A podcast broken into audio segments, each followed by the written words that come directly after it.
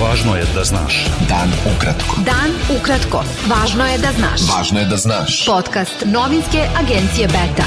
Subota 13. avgust 2022. Sa vama je Ivan Vasović. U Crnoj Gori je u toku trodne, nažalost, podom tragedije na Cetinju koje je stradalo 11 ljudi, među kojima dvoje dece, a šest osoba je povređeno. Prema zvaničnim informacijama, u petak posle pode na Cetinju, VB iz tog grada ubio je podstanare koji su živjeli u njegovoj kući u naselju Medovina, majku i dvoje dece uzrasta 8 i 11 godina. Zatim je pucao na komšije i ubio 7, a ranio 6 osoba. Vojvođanski ratari koji već 5 dana protestuju i blokiraju deo centra Novog Sada pozvali su policiju i komunalne službe da rade svoj posao. Oni su se za portal 021 RS požalili da saobraćena policija više nije tu da brine o protoku saobraćaja u ulicama oko dela grada koji je blokiran dok komunalci, iako su im doneli dva dodatna kontejnera, sada ne dolaze da ih isprazne.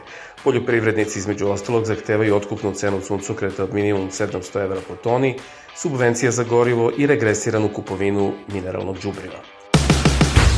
Meštani Pakovraća blokiraju 13. dan za redom regionalni put za vozila izvođača radova na izgradnji autoputa, dok ostala propuštaju i nastavljaju blokadu firme koja proizvodi beton za te radove koji su počeli pre 33 dana. Nezadovoljni meštani Pakovraća ističu da još uvek nema odgovora na njihove zahteve ni iz vlade Srbije, ni od direktora javnog preduzeća Putevi Srbije, Zorana Drobnjaka. Ministarstvo rudarstva i energetike saopštilo je da je podnelo krivičnu prijavu u Višem javnom tužilaštvu Nišu protiv 14 osoba, jer ih smatra odgovornim za nesreću u rudniku Sokol, kada je 8 rudara poginulo i 20 povređeno, kao i da je dostavilo sav materijal kojim raspolaže. Organizacija Da se zna saopštila je da je podnela krivičnu prijavu za diskriminaciju protiv episkopa Banatskog Nikanora zbog govora u kojem je napao Europride. U Graževcu kod Peći služen je pomen povodom ubistva dvoje i ranjavanja četvoro srpske dece u oruženom napadu na reci Bistrici pre 19 godina.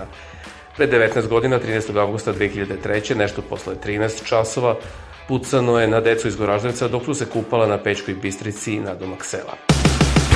U poslednje 24 sata 14 osoba je preminulo od posledica zaraze koronavirusom, pa je ukupan broj umrlih u Srbiji od početka epidemije povećan na 16.438. Beta. Dan ukratko. Budi u toku. Srpski član predsedništva Bosne i Hercegovine Milorad Dodik izjavio je da Bosna i Hercegovina ni od koga nije tražila da za nju pravi bilo kakve posebne uslove i mere, pa tako ni od NATO-a. On je rekao da NATO nema nikakvu ulogu u Bosni i Hercegovini i da nije čuvar njenog teritorijalnog integriteta i suvereniteta. Reagujući na prepisku šefice diplomatije Bosne i Hercegovine Bisere Turković i generalnog sekretara NATO-a Jesa Stoltenberga, u kojoj Stoltenberg naveo da NATO razvija set mera, posebno za Bosnu i Hercegovinu, Dodik je ocenio da je reč o još jednoj zloupotrebi. Najmanje dve osobe su poginula, 13 je povređeno u ruskom bombardovanju Kramatorska, poslednjeg velikog grada, koji je još uvek pod kontrolom Ukrajine u oblasti Donjecka, na istoku zemlje, saopštile su ukrajinske vlasti. Šumski požar u parku prirode Sera daje Štrela u centralnom Portugalu stavljen je pod kontrolu, saopštila civilna zaštita. U požaru koji bukti nedelju dana uništeno je oko 17.000 hektara rastinja. Jedna osoba je poginula na muzičkom festivalu u Španiji kada se srušio deo bine, saopštila su tamošnje vlasti.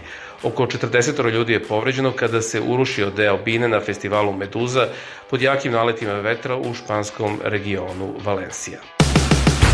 Bio to pregled vesti za subotu 13. avgust. Sa vama je bio Ivan Vasović. Pratite nas i sutra. Pratite nas na portalu beta.rs I društvenim mrežama. Važno je da znaš. Ukratko. Podcast novinske agencije Beta.